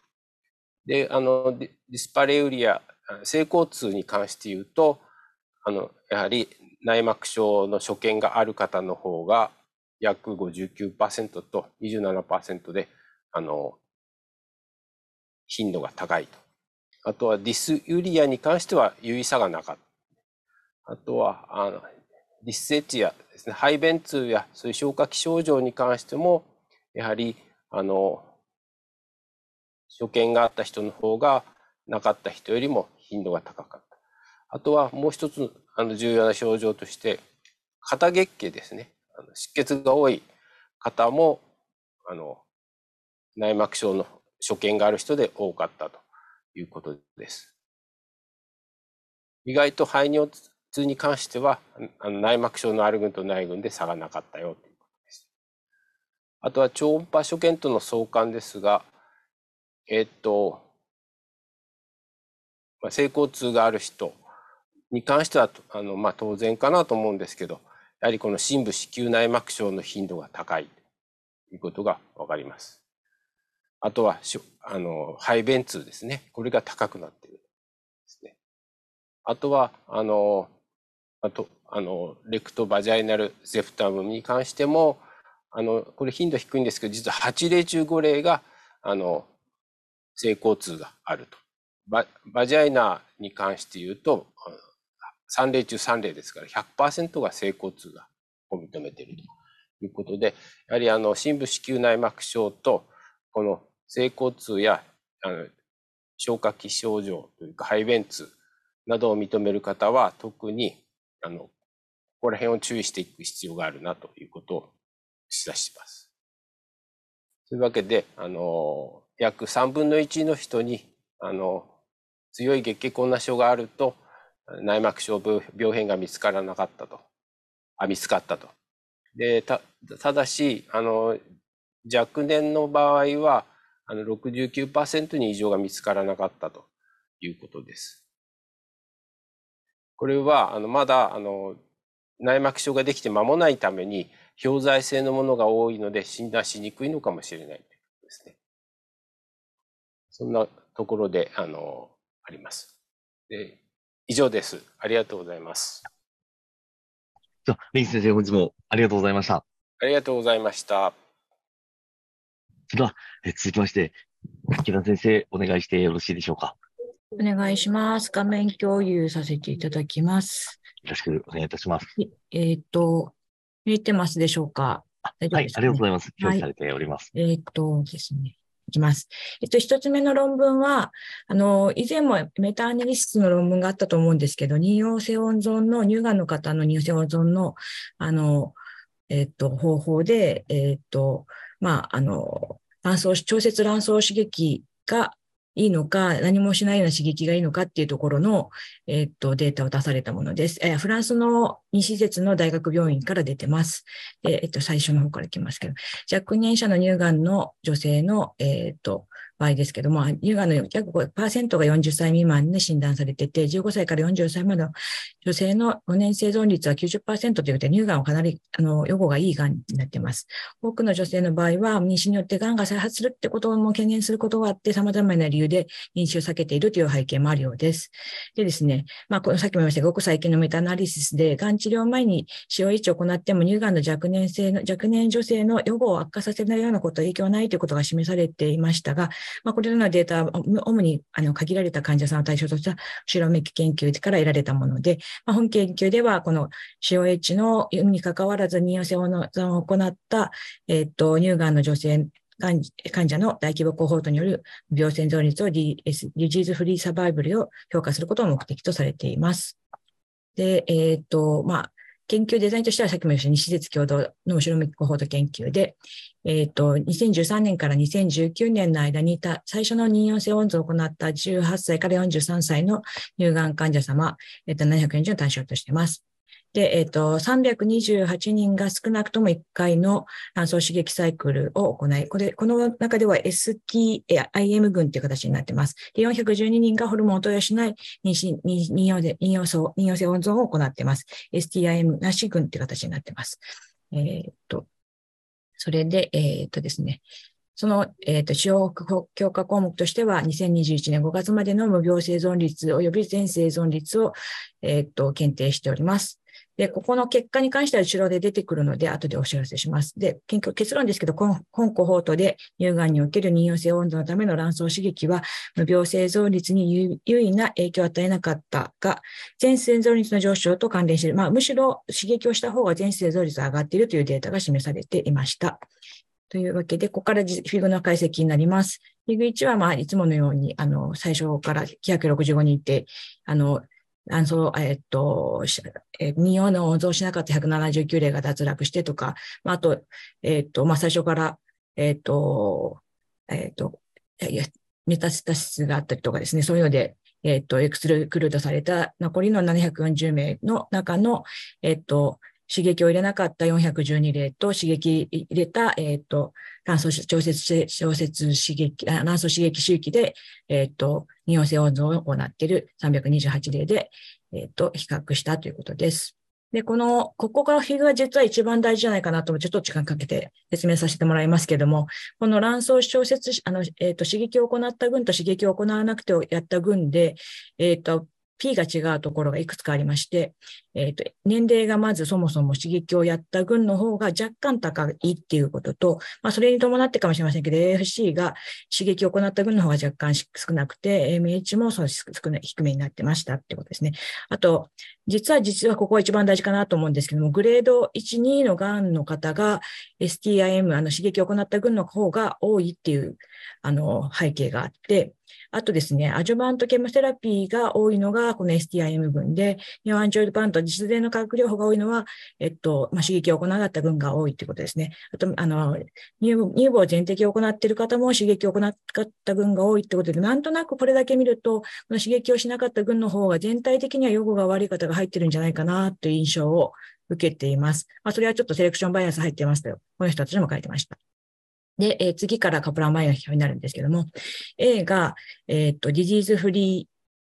ー、えっと、サバイバルで、えっと、黒い方の方が、えっと、刺激をやった群で、白い方、あ、白いってかって、あの、グレーの方が刺激がない群なんですけども、刺激をやった群の方が、えっと、ディジーズフリーサバイバルの方は高くて、あ、高いって言うわけじゃないんですけど、差がないってことなんですけども、上の方にあって、よねんごの、えっと、パーセンテージとしては、えっと、刺激あった群の方が はちじゅうななてんきゅうパーセント の エスティム 群が はちじゅうさんてんいちパーセント ということで、まあ、どちらかというと刺激やってる群の方が上にいるみたいな感じになってます。で、B がディジーズフリーサバイバルで、さらにこの群をアジュバントケモセラピーのネオジャバントで、えっと、えっと、分けてるみたいなんですけど、これらは、まあ、どの群も差がなかったよってことを示したかったみたいです。で、最後のが、オーバーオールサバイバル全生存率なんですけども、これもよねんのところだけデータが載ってまして、えー、っとよねんで、えー、っとよねん生存率は、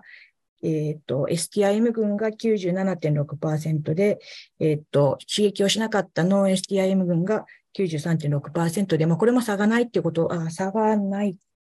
ていうことを示してたみたいなんですけど、まあ、こういうようなことで、えー、っと刺激をしてもしなくてもロゴには関係ありませんっていうことが示したかったようです。で、最後の図がこれテーブルなんですけれども、えー、っと多変量解析でいろんなえっと、ハザードに関しての、えっと、計算をしてるんですけども、ここで言いたかったのは、えっと、刺激をしない群と刺激をした群で、まあ、その、えっと、えっと、ブレストキャンサーのリカレンス、えっと、再発のハザードレーシオは刺激をしない群の方が低そうだけど、まあ、これは有意差がないっていうことと、まあ、えっと、ハザードレーシオもです。あの、死亡率、死亡のリスクに関しては、エスティーアイエム 群の方が優位に下がってるっていうようなことを、えっと、最後の図で、えっと、説明してました。あとですね、本文中にしか書かれてなくて、フィグがなかったデータの補足なんですけど、この刺激群の中のにひゃくろくじゅうきゅう例中、アンタゴニスト併用の シーオーエス はひゃくごじゅうろく例で、レトロゾール併用の シーオーエス がひゃくじゅうさん例で、まあ、この間の間に再発の差が見られなかったということで、よねんごのディジーズフリーサバイバルは、アンタゴニスト群が きゅうじゅうさんてんよんパーセント、レトロゾール群が はちじゅういってんよんパーセント ということで、まあ、女性ホルモンを下げるような刺激をえっと、目指しているレトロゾール群にこだわらなくてもいいんじゃないかというようなデータも出ていました。えー、とりあえず 1, で1本目はこれが以上です。いや、先生、ありがとうございました。共有一回で引き続き、よろしいでしょうか、はい、お願いして。そして、もう一度別な、はい、えっと、今度はもう一つの方の、えっと、最後の論文なんですけれども、あまり、あの、あの面白くない内容かもしれませんけど、少しお付き合いください。あの、子宮筋腫のフィゴ分類でゼロ期といち期の筋腫がある場合の、えっと、内膜の、えっと、エヌエフ カッパー B とリフと、あと、えっ、えっと、え、忘れちゃいました。すいません。あの、受容性、受容性因子って言われているものをいくつか 見, 見ましたよっていう論文です。で、えっ、ー、と、本研究では、フィゴの分類の、あとトルコ、トルコの施設、一施設でやっている論文で、えっ、ー、と、そういう研究になってます。で、本研究では、フィゴ分類いちっていうのは、まあ、こういう、ほとんど ごじゅっパーセント 以上が顔を出しているもので、ゼロ期はもうほとんど全部が出ちゃってるようなやつなんですけども、には入ってないんですけど、この、えっと、いちまたはに、いち、いちまたはゼロの菌種がある場合の、えー、受容性因子の発現、内膜での受容性因子の発現を因子に減少し、えっと、子宮内膜の エヌエフ カッパ B の発現が優に増加することが分かったということで、菌種隔出後に両タイプの菌種を結果的に除去すると、炎症プレスが正常化し、受容性因子の発現が優に増加したという論文です。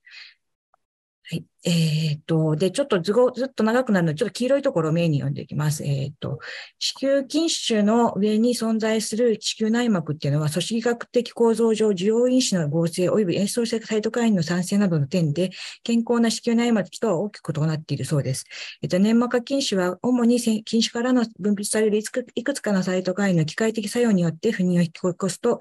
されています。これらのサイトカインは拡散しながら子宮内膜に到達し、局所の止血を阻害します。まあ、あと ティージーエフベータスリー とか、こういう ビーエムピーツー、マトリックスメタルプロテアーゼとか、まあ、コックスツーじゅういちになどがそういう遺伝子として知られているようです。で、プロスタグランジンもこの分子の一部ってとこですね。で、これらの分子の共通点は、子宮筋層、筋腫の増殖を促進することに加えて、子宮内膜に炎症性の微小環境を作り出し、受容性因子の発現をえ、えー、抑制することが、であるってことですね。ホメオボックス遺伝子、あ、そうです。エクソエ、えー、ホクサって言うんですかね。ホクサじゅういちとか、ホクソ、ホクサじゅういちなどの、などと、まあ、えっと、白血病抑制因子、まあ、リフって言われたやつだと思いますけど、は、えっと、子宮筋腫のあの、影響を最も受ける受容性因子であると言われています。まあ、これらの、ちょっと説明がされてますけど、まあ、これらの因子が、あの、えっと、着床の過程に重要だってことだそうです。で、あとですね、そのもう一つのね、エヌエフ カッパー B ですけれども、細胞がない、細胞外シナル伝達によって活性化される炎症性転写因子であり、子宮内膜による炎症とアポトシと調節していて、まあ、子宮内膜の増殖と受容性 の, の両方に エヌエフ カッパー B が関与していることが示唆されているそうです。まあ、このような物質がどういうふうに動いたかっていうのを調べている論文になります。えー、えー、っと、まあ、あとですね、この黄色いところにいますけど、フィゴの分類。ろうからにきの菌種は、に型の菌種は、機械的作用に加えて、受容性メディエーターの報酬を減少させ、慢性的な子宮内膜の炎症が増加することによって、脱落膜化と着床を障害することがあるということになっているそうです。で、えっと、研究の方法ですけれども、ゼロとゼロ、ゼロ型及びいち型の子宮筋腫を子宮鏡で除去する切除して、その前後の内膜の、えっと、えっと、まあ、さっき言ってた、エフオクサじゅう とか エフオクサじゅういち とか アイエフ とか エヌエフカッパビー の発現を何らかの変換を出せるかどうかを明らかにすることということになっています。で、これ、小で対象研究で、大学の、都市トルコの大学の大学受験生、受精センターで行われています。で、えっと、えっと、分類のゼロ型と、えっと、いち型の菌種を持つにじゅういちめいと、持たないで正常な子宮区を持つ、あの、卵管、卵管結紮をしたはちめいの方をあの対象にして、合計にじゅうきゅうめいを、えー、のサンプリングしています。で、介入の方法なんですけれども、ちょっとこれが特徴的で、ちょっとあの説明しますけど、えっと、子宮筋腫角質手術の患者さんには、まあ、子宮筋腫角質手術をしてるんですけれども、まあ、対象がさっきも言った卵管結紮手術を行っているんですが、子宮筋腫角質手術の前とさんかげつごに、全参加者からフラッシングっていう方法で、ブラッシングじゃなくてフラッシングっていう方法で、えっと、直径よんミリのカテーテルを子宮の底部まで挿入して、生殖を ごシーシー 入れて、少し待ってから吸入して、吸入して回収する方法っていう方法で子宮内膜を回収しています。まあ、よく行われている、まあ、メドジンピペットなどで内膜を吸引する方法では、内膜を傷つけてしまうため、まあ、この人たちも多分検討してると思いますけど、受容性因子の変化が見られなかったということで、この方法を採用しています。まあ、あと、えっと、最初、サンプルの時期は エルエイチ サージ後のななからきゅうにちめの応対中期に採取していると、文字に書いてありました。まあ、により、えっと、こういう方法によって子宮内膜を採取してリアル、アールティーシーピーシーアール で、あの、これらの遺伝子の発現を見たり、あと、まあ、エライザで エヌエフカッパビー を見たりしてます。はい。で、最後の結果ですけれども、エヌエフカッパビー のことに関しては、実は一番大事だと思うんですけど、フィグがなくてここで説明しますけど、子宮筋腫角質前の エヌエフカッパビー 炎症性サイトカイン、炎症性の調節因子っていうイメージで、あの、測ってるんだと思いますけども、ゼロ型子宮筋腫で、えっと、よんてんにに、いち型子宮筋腫で ろくてんよんよん で、対象群 れいてんごよん と、まあ、優位に実演で高く、これらが術後に、えっと、優位に低下して、それぞれ いってんさんさん、いってんろくご まで低下しましたということです。あと、まあ、それらの他の、えー、と受容性の遺伝子に関しては、筋腫角質後に増加してますということが、その次からのフィグで述べられています。というわけで、まあ、筋腫角質するとなんで妊娠しやすくなるのかなっていうことを一応、まあ、遺伝子とかのレベルで説明しようとした論文でした。はい。で、これが対象群のデータですけども、まあ、一番びっくりするのは、えっと、そう、年齢のところを見るとびっくりなんですけども、タイプゼロがにじゅうよんさいで、タイプいちがにじゅうごさいで、平均的な不妊期間がにじゅうさんさい、あ、さんねんかんあるみたいなこと書いてあったので、まあ、さんねんまえから妊娠頑張ってたんだなっていうのは日本とは全然違う状況かなと思って見てました。あの、まあ、卵管結紮してる人たちはふたりいじょう子供がいる方なので、まあ、さんじゅうさんさいぐらいの年齢になってます。あと エルエイチ とか エフエスエイチ とか特に、あの、大きな問題はないと思います。はい。で、これが、まあ、遺伝解析したあの、あの エヌエフカッパビー はそこで終わってしまったので、その先の、えっと、みっつの遺伝子の発現を見てるで、えっと、テーブルにの方なんですけども、まあ、えっと、えっと、術前と術後、術前と術後、術前と術後ってなってるんですけど、いずれも、ゼロ、えっと、一番上が、えっと、タイプゼロの、えっと、菌種で、いずれも術後で上がってて、タイプいちの菌種に関しても、いずれも術後で優位に上がってて、まあ、コントロールグループに関しては、術前、術後で変更がありませんでしたってことなんですけども、まあ、このホールドチェンジってところが、まあ、上がるのが本当に正しいのがよくわかんないですけど、この、まあ、コントロール群は れい. いくつぐらいで、えっと、ターゲット群はこれくらい上がってますということになってました。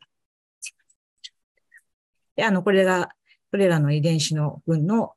図にしたもので、えっと、これがタイプゼロ、こっちがタイプいちですけれども、ということで、まあ、それが出てて以上になりますということですね。はい、以上です。平野先生、ありがとうございました。えー、ただいま、池田先生に解説いただきました論文が本日最後の論文となっておりました。それでは、えー、ここからのお時間、えー、馬島先生より保険についてのお話、情報提供を頂戴いたします。えー、馬島先生、お願いしてよろしいでしょうか。はい、馬島です。よろしくお願いいたします。ではよろしくお願いいたします。あ、次をお願いします。はい、えー、今回参考文献としたのはこのみっつですが、いちとさんは皆さんが見られると思いますけれども、にの方はれいわよねん度関東ブロック社保協議会次第ということで、これは昨年のじゅうがつのさんじゅうにちに開かれました。これは関東ブロックの各支部からいろいろと質問が出たことを後で述べる宮崎先生が回答した内容です。とてもよくまとまっており、やはりあのこれが一番参考になっております。で、この内容もほとんど今日の発表に使わせていただきます。では次。えー、にじゅうさんねんさんがついつか、だいいっかい不妊治療適用研究会が行われました。こ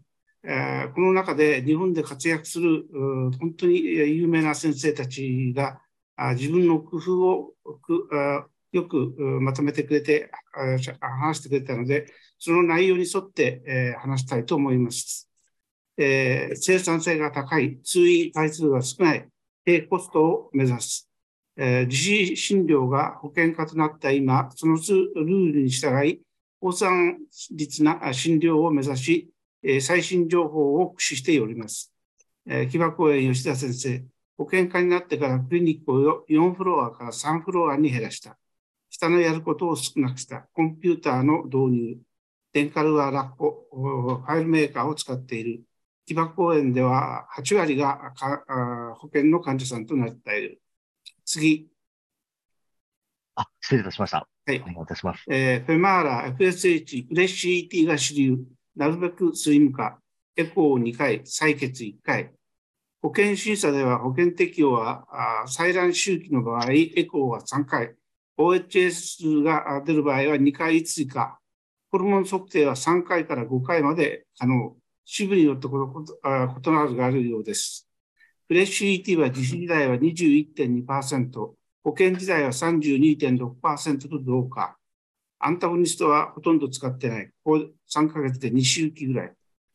えー、保険化で エイチエムジー 初回量はひゃくごじゅうからにひゃくにじゅうご、さんびゃくまで増量化。初回よんひゃくごじゅうの時は、前回も不良でよんひゃくごじゅうで反応したと承記が必要。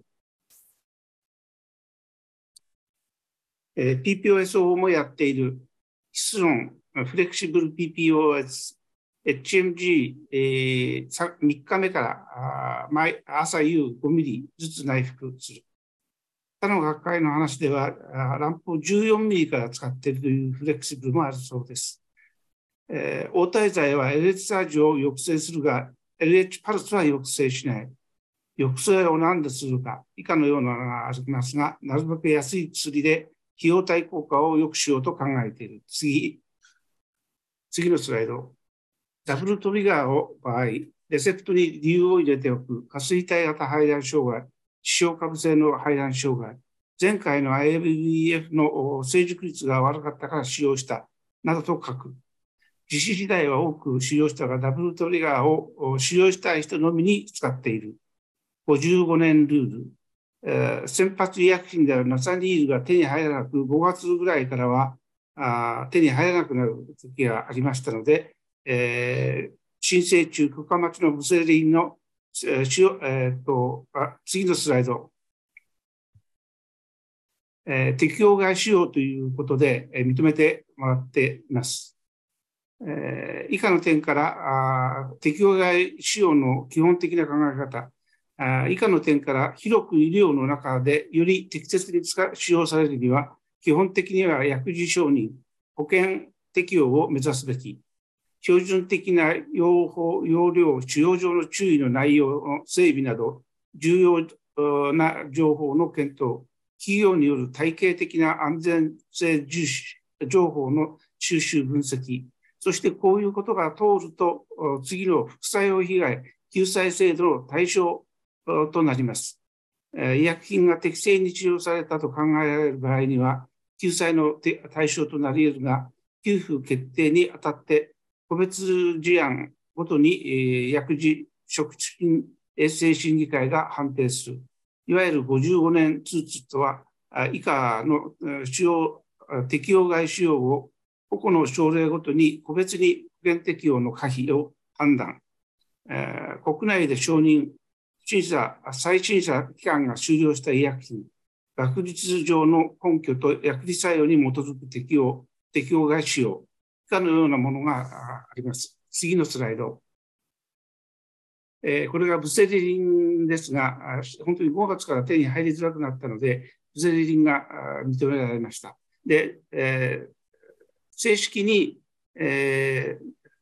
ーえー、保険適用になったのはじゅうにがつといちがつからです。で、生殖補助医療における卵胞成熟という項目が入りました。次、えー、生殖補助医療における卵胞成熟とは、全肺凍結を予定する患者への投与を考慮すること、また患者の卵巣過剰刺激症候群のリスク等を考慮して、本剤の投与の適否を判断する。加藤レディス、加藤先生、えー、全肺凍結の移植について、自然周期ゼロいちにに診察、えー、フレイアップを行い、クリオ イーティー を デイスリー、デイファイブ で行う。レトロゾル周期、ピーシーオー、応体不全の症例等に使っている。デイスリー レトロゾールいつかかん、フレイアップ、クリオ イーティー、エイチアール 周期、エイチアールティー がだんだん少なくなってきているそうです。えー、無月経レトロゾール無効化、無効例のに使っている。また、セキソビッドはアートにおける シーオーエイチ の適用がなく使用不可です。次、えー、イーティー 前のプロゲステロン値、事前周期レトロゾール法の時でも、イーティーふつかまえ、ピーフォー がいちからに、とても低いのは イーティー 中止、ピーフォー がはち未満、ルテウムを補充、イーティー 当日、ピーフォーじゅういち 以下、ディファストンを足す、よんからじゅういちはルテウムを足す、はち以下は中止。プロゲステロン補充必要な割合、自然周期 じゅうさんてんご、レトロゾール周期 よんてんよん、レトロゾール法の方が、プロゲステロン剤が少なく、薬の節約になる。えー、凍結肺移植前の、前のエコーはいっしゅうきにかいまでです。次。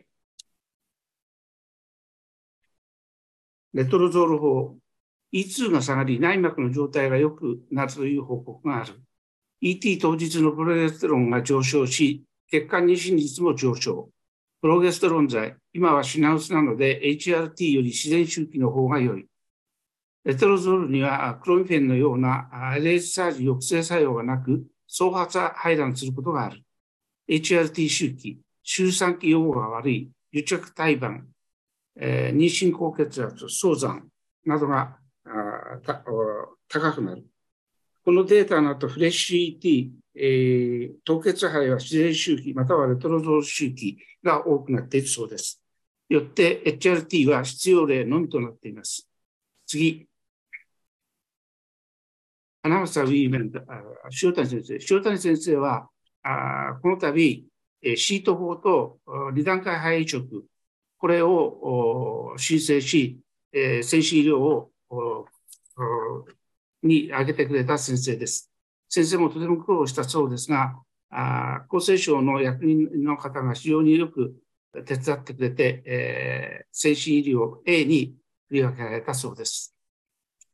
えー、基本ガイドラインの推奨レベル エー、ビー は保険化、シー は先進医療、ピージーティーエー、えー、先進医療 エー で申請したが、あさんがつふつかの先進医療会議で ビー に振り分けられた。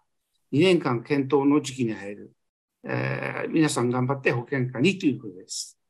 ビー に登録していない施設はすべて アイブイエフ、ピージーティーエー、自費でやる。先進医療取り消しのものもある。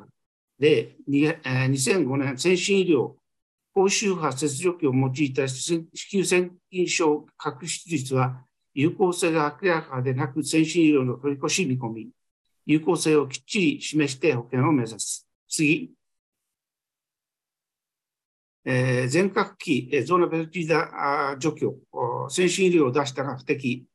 えー、採用されず、在毛とは エー になった。さんがつより、えー、施設登録すれば OK。先進医療を通すコツ、ピクシー、にせんじゅうきゅうねん、妊娠率、出産率に有効性がないと言われているが、流産率の低下を狙っていると申請したら、先進医療 B になって、えー、OK となった。次。えー、これは、あ今年のしがつついたち時点の先進医療の通ったものです。えー、全部でじゅうさんありますが、じゅういちが先進医療 A、えー、ふたつが先進医療 B となっております。次。えー、杉山産婦人科新宿中川先生、タクロリミス、薬事未承認、えーえー、と適用外使用のため B となった。以下の者たちが適用対象者となっております。次。加藤レディス。えー、大阪大学が ピージーティーエー が先進医療 B で、えー、申請が通った。よんひゃくにん患者、ひゃくろくじゅうイーティー、大阪グループでの予定価格、いちはいにつききゅうまんろくせん、にこめはななまんえんプラス。はい、次。ピージーティーエーエスアール の先進医療 B への申請、えー、許可状況。いちばんめの大阪大学は申請が取れました。あとはあ以下ななつのところが申請中です。次。厚労省中田先生、ピージーティーエーにせんにじゅうろくねんしがつに先進医療 A になるかも。バイオプシー後、検査する機会が薬事承認が取っていないのが一番の課題。保険になってから学会に提出された宿題。次期、えー、診療報酬改定に向けて、えー、対象家族、えー、卵、精子、第三者提供、アイブイエフ の年齢区分、イーティー 回数等が適当かどうか調査。検討する。令和よねんしがつからくがつで保険になった不妊治療にかかる医療費よんひゃくよんおくえん、全体の医療費 にじゅうにてんろくちょうえんのうち れいてんいちはちパーセント を占める。厚労省の想定では れいてんにパーセント でした。次、えー、宮崎先生、えー、サプリについて、えー、前回まではサプリはダメだと言っておりましたが、あ OK になった、なりました。国内のサプリは売っても OK、海外のサプリは エヌジー、えー、保険を審査する側への感想、手術の考え方がこれまでと全然違う、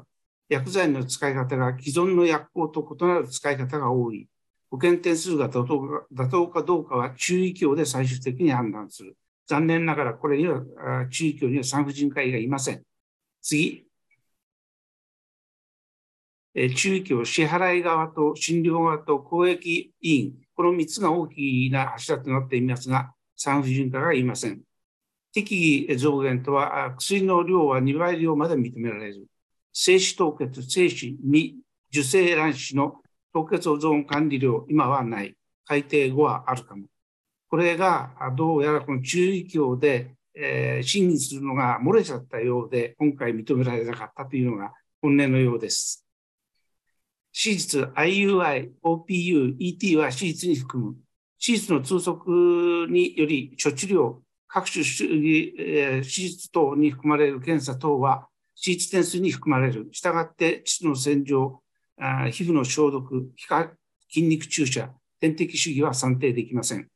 手製の精子凍結料金は不可。次は保険適用を目指す。次。一般不妊しかやっていない病院で エーエムエイチ を保険で測るには、レコベルを使う排卵障害の人と称記する。レコベルは エーエムエイチ と体重で、えー、量を決めるため、プロゲステロン治剤と内服、注射、原則併用は不可。エイチシージーベータ は エイチシージー 酸性腫瘍でしか算定できない。えー、一般不妊管理料、妊娠陽性例で、陽性で終了。アート管理料、妊娠陽性後も エイチアイエフティー 中は算定 OK。次。えー、妊娠判定尿 エイチシージー 測定いっかいは OK。えー、ごじゅうごてん、判断料ひゃくよんじゅうよんてん、患者負担はろっぴゃくろくじゅうさんえん。えー、一般的に妊娠判定はだいたい市販ではさんぜんえんぐらいでやられているので、患者にとっては非常にえー、楽です。これははちがつにじゅうよっかの厚生省の審議、えー、疑義解釈に基づいております。その、その後の エイチシージー 測定、流産、うん、外人の診断名が必要、症状初期が必要、切迫流産の病名で週いっかいのエコーと エイチシージー 測定が可能。妊娠中、エストロゲン製剤、プロゲステロン製剤、処方は週いっかいは可。ただし、プロゲステロン治剤と内服の併用は不可。科学的根拠はない。えー、妊娠継続して、えー、おり、ホルモン補充中は超音波週いっかいは可。じゅうに週まで。次。キューアンドエー、杉山先生がアンサーとなっています。凍結肺が残っている人がふたりめ、えー、希望で来院した場合、初診か再診か、医師の判断、慢性病で凍結管理量をさんねん算定していたら再診可能。地方による判断の違いは今後改善していくか、全保連支払い基金で統一を図っているがわからない。これまだ未だにいっかいも治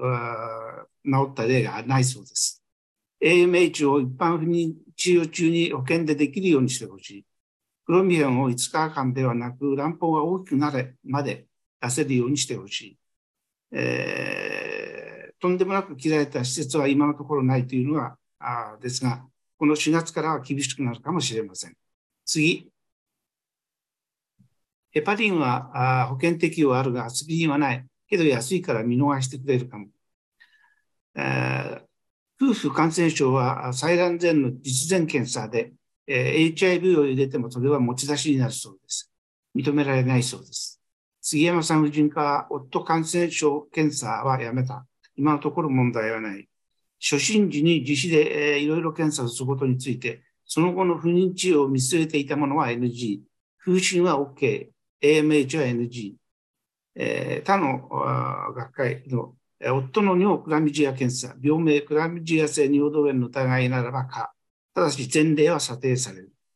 次。えー、遊覧について、えー、良好肺があった場合、次の採卵は エヌジー。筋腫の角質の場合、医師の判断だがさんこからごか、ごこの遊覧は OK。それ。うんそれ。あ、うん。それ。それ。海外に行く理由は エヌジー。がんの場合の遊覧も不妊の検査。えっと、東京では、がん生殖はにかいまで補助金が出るので、そちらを利用する。次。よんじゅうにさいでアート同意書を作成したが、誘発しても卵胞が育たず、その間によんじゅうさんさいになった。原則新しい治療周期には入れないが、医者の判断で半年までならいっかい保険でやっても OK。治療計画は半年にいっかい見直すため、採卵日の治療計画の日にちを入れて、入れるところに計画を立てた日にち、よんじゅうにさいで同意書を取った日を入れたら、ろっかげつかんの間はろくじゅう よんじゅうさんさいでも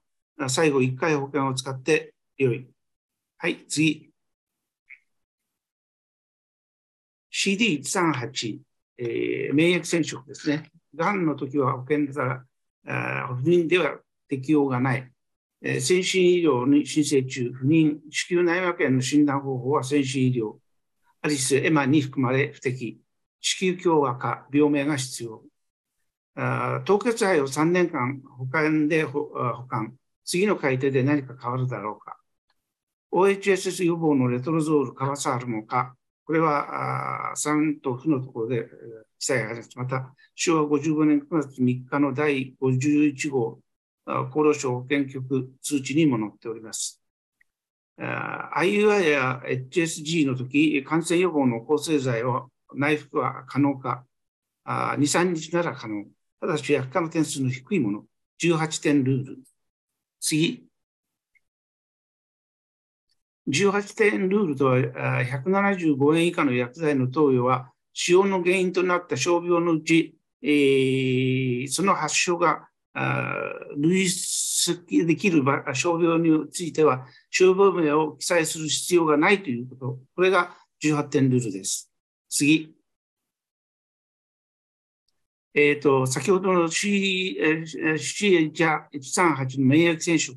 というのには、以下のようながんであるというような、あどこに、えー、なぜかのチェックが必要になります。で、次。で、私のところでは、あ今まで、えー、免疫染色を出してたんですが、実は一番下に書いてある免疫、えー、染色、病理組織標本作成、子宮鏡でマイクロポリープを認め、慢性子宮内膜炎診断のため、形質細胞陽性を見るためと、症状承記をして、えー、今までは通っています。ですけど、ちょっとこれも、実はちょっとクエスチョンマークがついているそうです。次。あ仙台、えー、吉田先生、仙台アートクリニックでは、男性、えー、初診時に、えー、スパームの検査、酸化ストレス等も、感染症も自費でやっている。カベルゴリン、レトロゾール、レルボリスク、レルミナ、オーエイチエス 予防の適用はない。オーエイチエス 予防に使っている。別の学会では、オーエイチエス 軽減剤、ジーエヌアールエイチ アンタゴニスト注射、ガニレスト、セトロタイドが、オーエイチエス 発症の時のみ、最大いつかかん保険適用になった。レルミナはまだ不可です。次。当院の オーエイチエス 予防の卵巣刺激、これはじゅうねんほどが前に、長崎の岡本先生の発表から、岡本先生に教えていただいた方法で、えー、強力なレトロゾールコースティングがああ一番の元です。えっと、で、じゅうに、じゅうさんぐらいで、えー、来ていただいて、イーツー を測ってみると、ごせん以上の人、そういう方にレトロゾールに錠を飲んでいただいて、にじかんごの イーツー、よんせん以下になっていればごせん、えー。私も一例経験で一番高かったのはいちまんにせんというのがありました。で、それはに錠を飲んで、えー、にじかんごに測ったのはななせんです。それでいちにちコースティングして、えー、測ってみたらよんせん以下となってたので、ゴーサインをしました。採卵も オーエイチエス の発症もありませんでした。えー、次。エーエムエイチろくてんご 以上の人は アイビーエム を第一選択にしている。タイムラプスで観察している肺。デイツー、きゅうじゅってんろくパーセント。デイシックス、ごじゅういってんにパーセント。採卵件数が多くタイムラプスを回せないので、デイシックス まで入れておくなくなってきている。えー、ビタミン D、司令塔、ティーエイチワン、ティーエイチツー の比率を下げる効果があるみたいです。タクロリミスを使わなくても下げ、えー、下げられる方法を考えているそうです。次、えー、会場からの質問、フリートークになりまして、杉山先生がアンサーとなりました。他院に肺があるがそこ、もうそこには行きたくないと言っている患者さんが来たら、全員、全員の肺は不要肺ということで採卵を進めてもいいですか？うちでは採卵できないと伝える。全員にこちらから問い合わせる。全員、当院、ふたつから二重に保険管理料が請求、作ることに本人に伝える。査定、保険で査定される。患者さんの自己負担となる。次。転院を繰り返してあちこちで、えー、お卵している、そ卵している、ちょ、ちょ卵している人がいるらしい。エーアイ のチェックが入る。肺移植をしてないから病院でも患者さんに弁護士を立てられたところ、あ立てられ、所有権を主張されたら逆らえないかも。花房ウィメンズクリニックでは支援が入ったブラストは原則凍結しない。シーエー は凍結することもある。次。にこ イーティー したい、えー、人でいっこ肺凍結し、次の採卵をすると、卵を貯蓄することになるか、えー、治療計画を立てるとき、にこ イーティー すると決めておけば大丈夫。に段階 イーティー、いっかいめの初期肺 イーティー は保険、2, 2個目の、にかいめのブラストは先進医療で行う。に段階 イーティー はシートをいっかいやっていないと保険適用にならないらしい。次。分娩をやっている病院からの質問。採卵はいちにち入院で算定できるか、OK、入院施設であるから。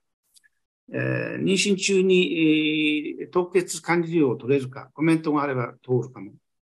エーエムエイチ を外注している病院からの質問。アート管理料を取っているから エーエムエイチ は他に使えるが、一般不妊治療の同意書作成だけで エーエムエイチ を測っている先生もいる。これはグレーです。今のところ戻ってきたいということですが、患者さんが納得していれば、アート同意のを通る前に エーエムエイチ を測っても OK。次。えー、保険で採卵、凍結 イーティー をやっていた方が、ピージーティーエー を想定して自費で、えー、やった。そしてまた保険に戻っている場合、えー、保険の肺は保険で イーティー、自費肺は自費で イーティー。はい、次。えー、採卵が日曜日になったら休日加算取れるか取れない。日曜日に急にことが起こったわけではなく、予定された治療だからです。以上です。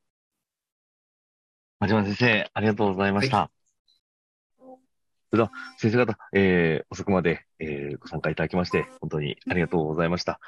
また、まず解説、ご協力、また真島先生、本当にありがとうございました。それでは、えー、本日の講座、えー、こちらで終了させていただければと思います。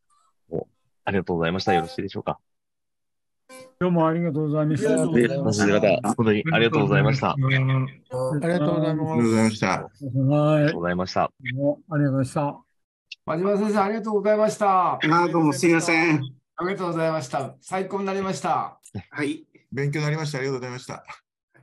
ありがとうございました。それでは終了させていただきます。本当にありがとうございました。